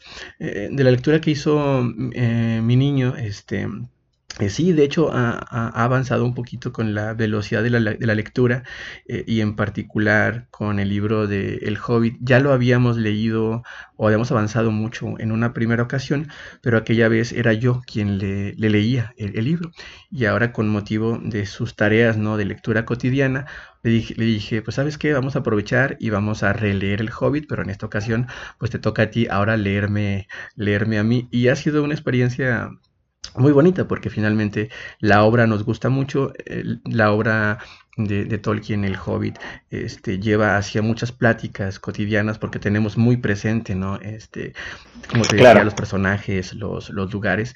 Y aparte, como, como, como Sebastián, pues tiene, tiene una fascinación por los orcos y por los brujos, ¿no? Y, y, por todo este rollo, ¿no? Pues ahí le, le fascina y entonces creo que al, al, menos en ese sentido, este, como otros, pues hemos encontrado una beta enorme de explotar en, en, en la obra de, de sí no solo por los personajes sino hasta por los los lenguajes no este en, en, esta colección de Christopher Tolkien me parece que por ahí este, hay incluso un diccionario de, de lenguaje élfico este, y entre, entre otras eh, rarezas interesantes no que forman parte de esta colección. Bien eh, con estas referencias no a, a las lecturas eh, tanto de, de de los libros infantiles que leyeron nuestros, nuestros niños, las lecturas que les compartimos como parte de, este episodio. Pues ahora quiero pasarme eh, al, al, último bloque en el que hablamos de nuestras escrituras recientes. Aquellos textos en que hemos estado trabajando a nivel personal, que pueden ser obras o textos completos o en elaboración y que nos gustaría pues, compartir con, con, la gente que amablemente nos, nos, escucha en este episodio. Te invito, Tocayo, a que nos compartes cuáles son las escrituras recientes que has terminado. Bueno, y voy a retornar otra vez a, nuestra noción flexible de reciente. Fíjate que hablando justamente sobre el tema de las lecturas infantiles y de la infancia en general, desde antes que naciera mi hija, mi esposa comenzó a documentarse mucho y me contagió de ese hábito sobre lo que ahora se llama la crianza respetuosa, que ha generado en torno a sí muchos libros, podcasts, publicaciones en redes sociales y toda una serie de manifestaciones que buscan explicar que es posible otra forma de crianza, una más empática y respetuosa. Eh, además, esta perspectiva teórica busca mostrar cómo los modelos de crianza tradicionales han terminado por ser más nocivos que benéficos para nuestras generaciones. En fin, bueno, ah, que han buscado mostrar que cuando decimos que nosotros nos criaron de, forma agresiva y a pesar de ello salimos bien, y lo afirmamos además orgullosos, mientras este mundo se desborda de violencia y rencor, producto en buena medida de esa crianza que nos dejó con tantas heridas, pues solo reflejamos la medida en que hemos normalizado una crianza nociva y sus efectos. En ese orden de ideas es que hoy voy a compartir un cuento que escribí hace más o menos un año en el que abordo precisamente el tema de la crianza. Este cuento forma parte de una colección que estoy elaborando desde hace algunos años ya eh, y que espero terminar pronto, de cuentos que hablan de la matemática del amor. En particular forma parte de una subsección que se titula Teoría de Conjuntos y el cuento se llama Conjunto Vacío. En matemáticas, el conjunto vacío es aquel que no tiene elementos, pero que cuenta con algunas propiedades interesantes. Por ejemplo, que está presente en cualquier subconjunto y que forma parte de cualquier operación de conjuntos como la unión, la intersección o el producto cartesiano. Entonces, el conjunto vacío, la falta de amor para la metáfora que utilizo yo, está presente en todos lados, en cualquier subconjunto de la vida. Bueno, les leo ahora el cuento que se llama Conjunto vacío. No sé cuánto tiempo llevo aquí Hacia cualquier lugar que mire, mis ojos perciben este espeso negro que se extiende por doquier. Lo único que puedo distinguir son sonidos lejanos que me sugieren que, más allá de estas fronteras que aprisionan mi visión, existe vida. Extiendo mis manos en busca de alguna textura que me proporcione una, una pista, pero simplemente recojo vacío. Una ligera aglomeración invade mi estómago, como premonición de un desastre que intento evadir, pero que se anuncia inevitable. Avanzo más en mi intento por descifrar el territorio que me rodea, pero apenas si logro deslizarme un poco en este mar de ausencia en el que habito. Es como si cada parte de mi cuerpo acabara de estrenarse y aún fuera incapaz de superar la atrofia inicial de mis músculos. Siento una gran punzada en medio de mi cuerpo, que me hace doblarme. Es nuevamente la sensación de un angustioso y efervescente hueco que va creciendo cada vez más hasta saturarme de ansiedad. Junto a este inclemente virus, va creciendo en mí una asfixia que está a punto de derrotarme. Justo en ese instante, como último recurso de mi mente para salir a flote, comienzan a aparecer algunas imágenes en mi mente. Recuerdo, de pronto, a un hombre y una mujer cuyos rostros reconozco enseguida. Una fuerte emoción surge de mí cuando visitan mis pensamientos. No los veo muy seguido, pero la presencia de ambos me reconforta. Cuando están cerca, puedo percibir su olor y de forma casi automática me tranquilizo. Aunque recordar esto me ayuda a combatir el sofoco, la angustia no cede mucho. Desearía que aparecieran ahora para apaciguar este vaivén de sensaciones, pues mi cuerpo sigue en estado de alerta. A la par de esta batalla percibo un concierto de rumores distantes que me atemorizan. No sé si sea el auxilio o la fatalidad lo que se aproxima junto con esa algarabía. Intento llamar al hombre y a la mujer de mis pensamientos para pedirles ayuda, pero mi boca apenas se alcanza a articular algunos gruñidos, como si este manto oscuro que lo cubre todo hubiera además restringido la capacidad de comunicarme. Ante tanta pesadumbre, un profundo llanto comienza a desbordarse desde mis entrañas y me inunda. Luego de derramar este dolor, me descubro exhausto y mis párpados caen en forma súbita, para agregar una nueva oscuridad a la existente, como si me aislara por duplicado de este lugar, primero con el vacío allende mi piel y ahora con esta inflexión que ha llenado de silencio mi mente. Ya no tengo registro de sensación alguna. Luego de un rato, regreso de la tregua. He comenzado a sentir cómo me agito sin control. El frío cala en mis huesos, pero mi cuerpo sigue sin responder a lo que le ordeno hacer. Me concentro un poco y logro al fin decir algunas palabras. Vengan rápido en mi auxilio, por favor, tengan compasión de mí. Casi al mismo tiempo que mi boca articula estos sonidos, alcanzo a percibir que han salido en una lengua extraña que desconozco. ¿Cómo será posible que me entiendan si ni siquiera puedo hacerlo yo? Luego de pensarlo, siento de nueva cuenta mucho miedo. No creo que, acuda, que acudan a mi llamado. ¿Seguiré solo en este lugar, invadido por el frío? Nuevamente aparecen las lágrimas, pero en esta ocasión con menor intensidad que hace un rato. Al parecer he comenzado a resignarme a este fatídico destino que llevo encima. Tal vez así estuvo escrito desde el principio. Suelto cada pedazo de mí y siento caer de nueva cuenta el telón opaco ante, mis ojos. Con la ínfima conciencia que aún me queda, me percato de la tranquilidad que decora, en este instante, mi espacio vital. Luego de un rato, aquella extraña paz capitula nuevamente, atacada por numerosas estridencias que han llegado desde la distancia. Los sonidos lejanos de hace un rato ahora se han tornado excesivos, y siento que en cualquier momento harán estallar mi cabeza. Pienso recurrir de nueva cuenta al grito de ayuda, pero recuerdo que no ha servido de nada. Solo un ligero sollozo escapa de mi garganta. Tengo una profunda sensación de desaliento y una tristeza que duele en cada centímetro de mí. Yo solo quería vivir y amar. ¿Cómo terminé en este asqueroso hueco, abandonado? Suelto mi cuerpo una vez más en espera de la muerte. De forma extraña, y mientras siento que caigo por un precipicio imaginario, recupero mi aliento y la esperanza. A lo mejor si avanzo poco a poco puedo salir de esta larga penumbra. No tengo nada que perder. Muevo mi cuerpo con todas mis fuerzas y avanzo ligeramente. Lo intento por segunda ocasión y se registra otro breve desplazamiento. Sigo así una, dos, tres, seis, quince veces más. Cada intento le añade esperanza a mi alma, pero también una profunda fatiga a mi ser. La primera sensación es, en principio, más fuerte que la segunda, pero en algún punto ambas se cruzan hasta dejarme inconsciente y vencido.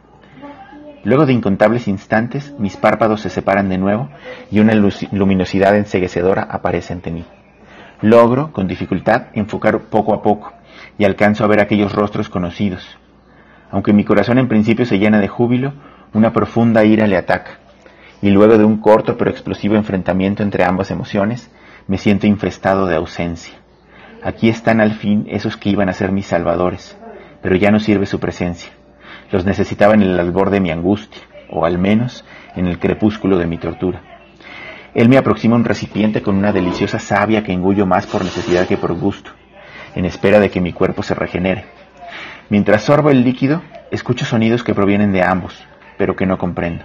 Intento alegrarme y luego enojarme otra vez, pero ya no logro llegar a estas sensaciones con tanta intensidad, como si hubiera sido infectado por un cortocircuito que me retorna inevitablemente al vacío. Aquí viene una, la segunda parte de la narración. Lucy, cariño, al parecer la recomendación del pediatra de dejar llorar a Dancito en la noche hasta que se canse ha funcionado de maravilla. Solo lo escuché hacerlo un par de veces y luego creo que ha dormido profundo. Sí, Tomás, qué bueno que le hicimos caso. Solo temí que despertara cuando los vecinos subieron el volumen a la música, por ahí de las 3 de la mañana. Tenemos que hablar con el administrador del edificio para que no les permita esa otra fiestecita como la de anoche. No podemos, no nos podemos dar el lujo de que Adán despierte a medianoche y nos interrumpa el sueño. Tienes razón, querida, sobre todo porque ya regresas a trabajar pasado mañana. Lo bueno es que nuestro hijo estará en la guardería durante muchas horas y regresará cansado. Seguro que dormirá temprano y de corrido. Creo que muy pronto podríamos volver a ir, a, ir al cine y le podemos encargar a mi mamá que lo cuide. Me encanta la idea. Tenemos más de un año sin ir y el libro que me regalaron mis padres sobre la crianza dice que si nos descuidamos podríamos terminar por divorciarnos. Ni lo digas, mejor pensemos en disfrutar este tiempo en lo que llega otro hijo que le haga compañía a Adán para que no crezca solo. Tomás y Lucy se detienen un instante a, contemplar a su hijo. Muchos recuerdos vuelven a sus mentes de pronto. Tomás siente una furia insurgente que amenaza con emerger en un grito de dolor. Siente al mismo tiempo unas ganas enormes de abrazar a este pequeño indefenso que parece derrotado. Su, su, mente retorna al equilibrio acostumbrado, mientras su voz interna repite que lo de anoche ha sido la mejor decisión. Se enfunda en un saco y deposita un beso, un beso pequeño en la frente de Lucy antes de salir de casa. Ella lo contempla sin decir palabra alguna, y cuando cierra la puerta, voltea la mirada hacia Adán. Lo observa con ternura durante algunos minutos y acaricia su rostro. Anhela tanto poder desbordarse en besos y abrazos sobre este pequeño, pero su mente comienza a reprenderla. No le debe mostrar tanta condescendencia y afecto o lo volverá malcriado. Se siente culpable de pronto por haber mostrado un poco de debilidad, pero se recompone y gira la vista en otra dirección, justo donde se encuentra su guardarropa. Suspira un poco y camina hacia allá. Es muy importante decidir el atuendo que usará en su primer día de trabajo. Hasta aquí el cuento tocayo. Muy bien, amigo. Está muy interesante, ¿no? Esta visión, eh, o este corte, ¿no? En, las dos visiones, de dos puntos de vista. Y el primero de ellos, esta dificultad narrativa, ¿no? De narrarlo desde esa otra perspectiva, un poco más abstracta, ¿no? Este, sin, sin, tantos mecanismos de diálogo que son, serían imposibles, ¿no? Serían, serían imposibles. Y por otro lado, ¿no? El, el, e, e, el, tema, ¿no? De la racionalización de ciertas decisiones que suelen ser difíciles y más cuando involucras no a una, a dos, a tres personas. Pero en la parte narrativa, ¿no? En, la parte de la construcción del texto me parece interesante también porque funciona eh, en varios niveles y me recuerda a otro que nos compartías ¿no? en, la, en, la, en la ocasión anterior sobre los mismos sucesos narrados desde perspectivas diferentes. Sí, claro, totalmente. Este, en este caso es eh, el, el contrapunteo entre la visión infantil y la visión adulta aunque también me enfrenté a otra cosa, que para narrar la visión infantil tuve que hacer uso de una narración adulta, ¿no? Este, intentando simular o intentando comprender cómo podría pensar un niño que está solo en, la, en medio de la oscuridad en la noche, intentando sobrevivir, ¿no? Donde, cuando allá afuera está un mundo que asusta, un mundo que no, no alcanza a comprender. Sí, no, es un mundo desconocido y salvaje, ¿no? Así Hasta donde alcanza a, a, comprender, ¿no? A intentar comprender la, la, mente, ¿no? Sí. Esto que llama, ¿no? A los, a los miedos primitivos, ¿no? Exactamente, así es. Pues muy bien, amigo, está, eh, como te comentaba, interesante tanto en la parte de la historia que se narra, ¿no? Este, todo, todo este juego de la modernidad, de la crianza, como lo comentabas incluso con las lecturas de la primera sección que estuvimos comentando con, con el tema del día, eh, también no las dificultades técnicas o las dificultades narrativas a las que te obligas como, como autor cuando le das voz a un personaje, a una situación que a veces es muy complicado de resolver. Exacto. Que no siempre no tienes los, los, los recursos, digamos, estándar, ¿no? Para, para llevarlo a cabo. Ni narrativos, ni de comprensión a veces incluso, ¿no? Los recursos solemos hablar ¿no? de, los autores dentro de un género o de las narraciones dentro de un género y el texto que nos compartes creo que sería complicado no encasillarlo dentro de un género particular eh, tiene una parte no de, de, introspección en, en, esta visión infantil luego ya una parte un poquito más eh, estándar, ¿no? En el diálogo de los adultos, pero, pero es complicado, ¿no? De, clasificar y creo que, que tiene juego, ¿no? El texto. Exacto. Y ahora, pues cuéntanos tú de tus escrituras, Tocayo. Muy bien. Hace algunos años, cuando mi hijo de ahora seis, como les comentaba, pues tendría él, eh, me parece que uno o dos, yo pensé que sería una buena idea hacer un pequeño poema titulado A Sebastián no le gustan los gatos, el cual quería incluso ilustrar yo mismo ahí como un ejercicio padre e hijo, ¿no? Y de, y de, crecimiento para que lo viera a futuro.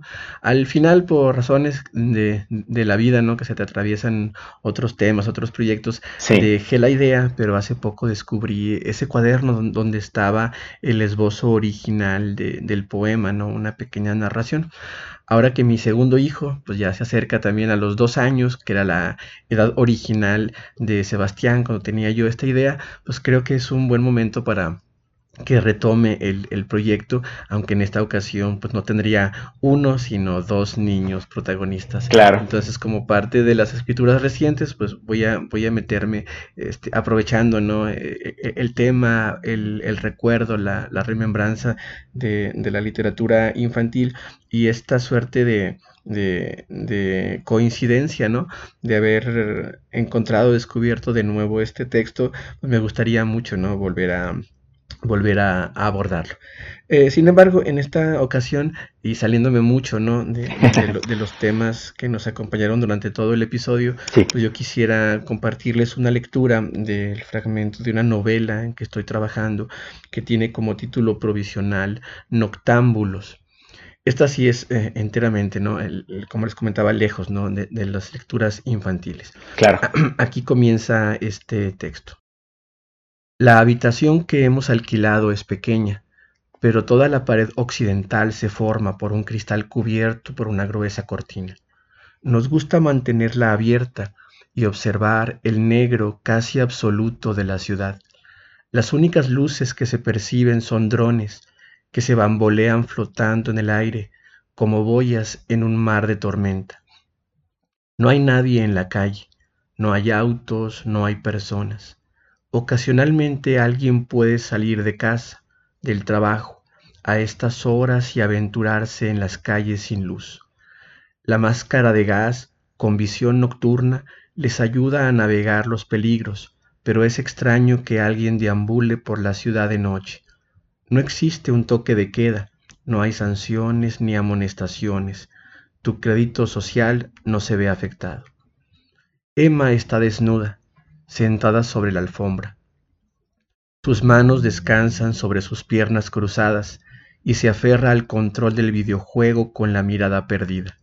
Bueno, perdida para el mundo y para mí. El brillo danza en sus pupilas conforme van cambiando los colores de la pantalla. Yo la observo sentado en el sillón. A la izquierda, la pálida piel de Emma, reflejando el juego multicolor. A la derecha, el rojo espectro ocular de un dron que nos observa, flotando a escasos centímetros de nuestra ventana. La pantalla no emite ningún sonido, el volumen está en cero y ella juega durante largos minutos. Al final, relaja los músculos y suelta el control hacia el suelo, que se desliza con suavidad en la alfombra. Pasa un instante y entonces vuelve la mirada hacia mí. Sus ojos, de un café claro, se posan en los míos. Seguimos en silencio. Su cabello castaño se mueve ligeramente en sus hombros desnudos en su espalda desnuda, en sus senos desnudos. Me acerco a ella, me subo a la cama y extiendo mi cuerpo, recostado boca arriba, mirando el techo salpicado con los colores que brincan desde el televisor. Ella se pone en cuclillas, aún sobre la alfombra, y coloca sus dos manos en mis sienes. Acerca sus labios a mi oído izquierdo y comienza a hablar en voz muy baja, en un idioma que desconozco. El sonido de su voz es musical, etéreo. Siento de inmediato una punzada eléctrica, pequeñita, en mis pies descalzos. Su voz es ahora lo único que existe en el mundo. Hay un acento áspero, hay palabras duras como una piedra que se ha roto al caer desde lo alto, pero la entonación es melódica, tersa. Siento una segunda descarga, esta vez en mi cuello, al otro lado del oído que recibe su voz. Entonces el mundo se disuelve. La habitación desaparece, la ventana desaparece, el dron desaparece. Solo quedan su voz y los colores difusos de un videojuego a nuestras espaldas. Puedo sentir el cuerpo de Emma, no con mis manos, no con mi propia piel. Su cuerpo se transmite en las ondas sonoras y mi cuerpo lo recibe. No, más bien fluye con él. Siento el calor de sus muslos, siento la humedad de su vientre, siento el calor de sus manos, la dureza de sus rodillas, siento cómo la sangre hace vibrar la piel en sus brazos. Despierto muchas horas más tarde. Es de día, es casi de día. Las persianas abiertas muestran este mundo que gira y sus pequeños seres. Estoy solo, me invade una sensación de vacío, de falsedad. La ropa de Emma está en la alfombra, junto al control del videojuego, frente a la pantalla encendida. No hay nadie. Están sus bragas, su vestido, sus sandalias, su cazadora de mezclilla, pero ella no está por ninguna parte. Yo me he visto con un poco de prisa. Sé que me esperan en la universidad. Hasta aquí el texto que les comparto. No sé cómo lo veas tú.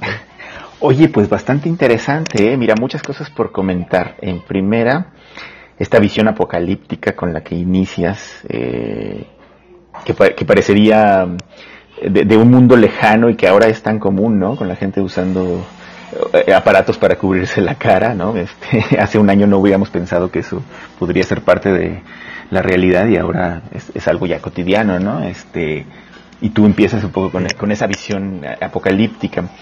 Luego haces un juego muy interesante, eh, lo voy a llamar así de doble panóptico, porque pues como, como el autor, como, el, como quien narra la, la escena, estás observando desde arriba, desde el panóptico, ¿no? Este, lo que transcurre, pero luego introduces un dron que hace lo mismo que tú. Este, me parece muy, muy interesante ese recurso que usas, ¿no? de, los dobles observadores que, que vigilan la escena, que vigilan lo que ocurre.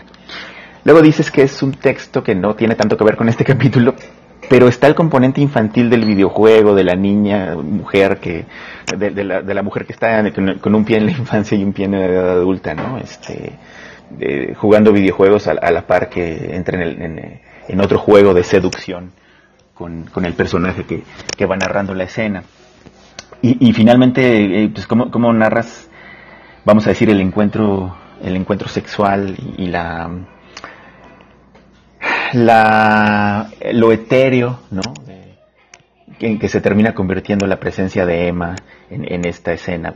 Me parece que eh, es un texto que tiene muchas posibilidades, o sea, para quien, como, un, como una introducción a, esta novela que estás escribiendo, da para que uno especule eh, que la historia puede tomar eh, caminos muy variados, muy amplios, ¿no?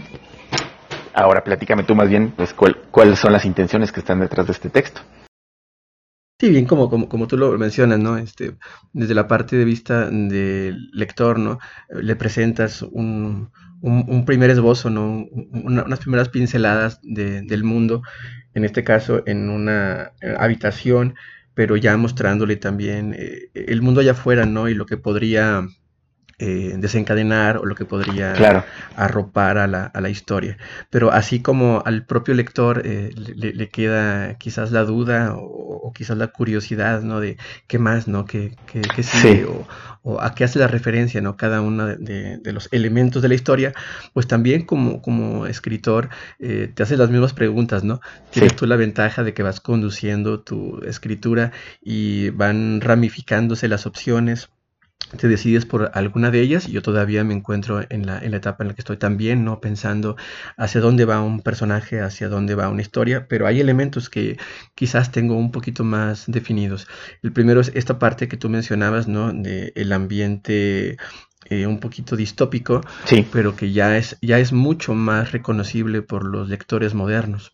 Totalmente. Este uso de, los drones, ¿no? Y, de cierta opresión que todavía no toca de manera directa a los personajes, pero que está ahí presente, está omnipresente.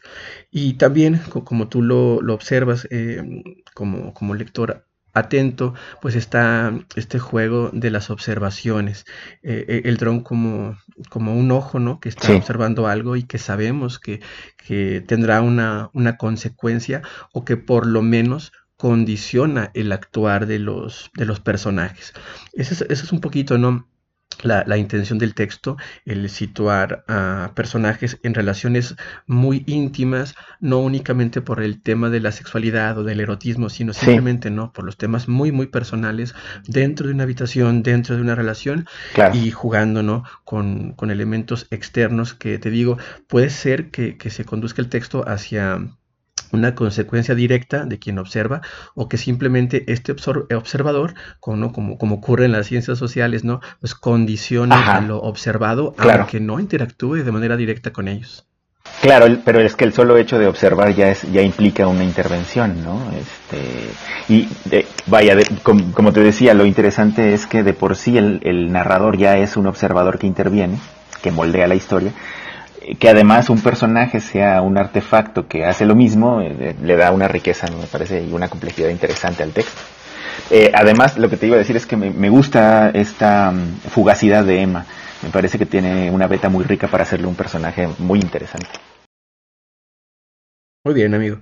Pues sería eso, ¿no? E, el tema de las escrituras recientes, los, los trabajos ¿no? en los que estamos involucrándonos durante las últimas épocas. Así es. Y creo que con ello ¿no? este, podemos cerrar tanto los temas generales como los temas particulares de este episodio. Perfecto. Pues nuevamente un episodio bastante rico en, en temas y en alternativas de textos y de autores, ¿no? Sí, yo creo que como ya hemos visto ¿no? en este ejercicio que como comentaba es también un ejercicio literario el podcast, pues van surgiendo muchas lecturas cruzadas, ¿no? Lo que tú lees siempre me, me, provoca esta curiosidad de decir, bueno, este suena muy interesante, entonces voy a acercarme a esos autores, a esos libros, a esos géneros y pues ojalá que, que así como entre nosotros, ¿no? Este diálogo eh, surge, ¿no? Y este diálogo se, se, va enriqueciendo, pues ojalá también a, a nuestros escuchas del podcast eh, también les provoque eh, ya sea el, interés, la curiosidad de estos textos o de otros textos. Así es. Que pues finalmente es inmensa la literatura. Sí, sí, eh, mira, dijiste justo lo que yo pensaba decir. Em, tú y yo tenemos muchos años de conocernos y de charlar y nos extendemos, nos extendemos, pero ojalá que a nuestros escuchas algún pedacito, alguna referencia, algún fragmento de lo que comentamos les inspire, les abra posibilidades para explorar estos autores u otros que puedan ir descubriendo sobre la marcha. Pues sería todo, amigo. Perfecto, amigo. Nos veríamos ya en siguientes e-, episodios. Espero que nos puedan acompañar y que puedan seguirnos ¿no? en este recorrido, en este intento de ir descubriendo, no todos, pero sí algunos de todos los sueños del mundo. Gracias por acompañarnos en este episodio de Todos los Sueños del Mundo, el podcast de libros, escritores, literatura y temas afines. Hasta la próxima.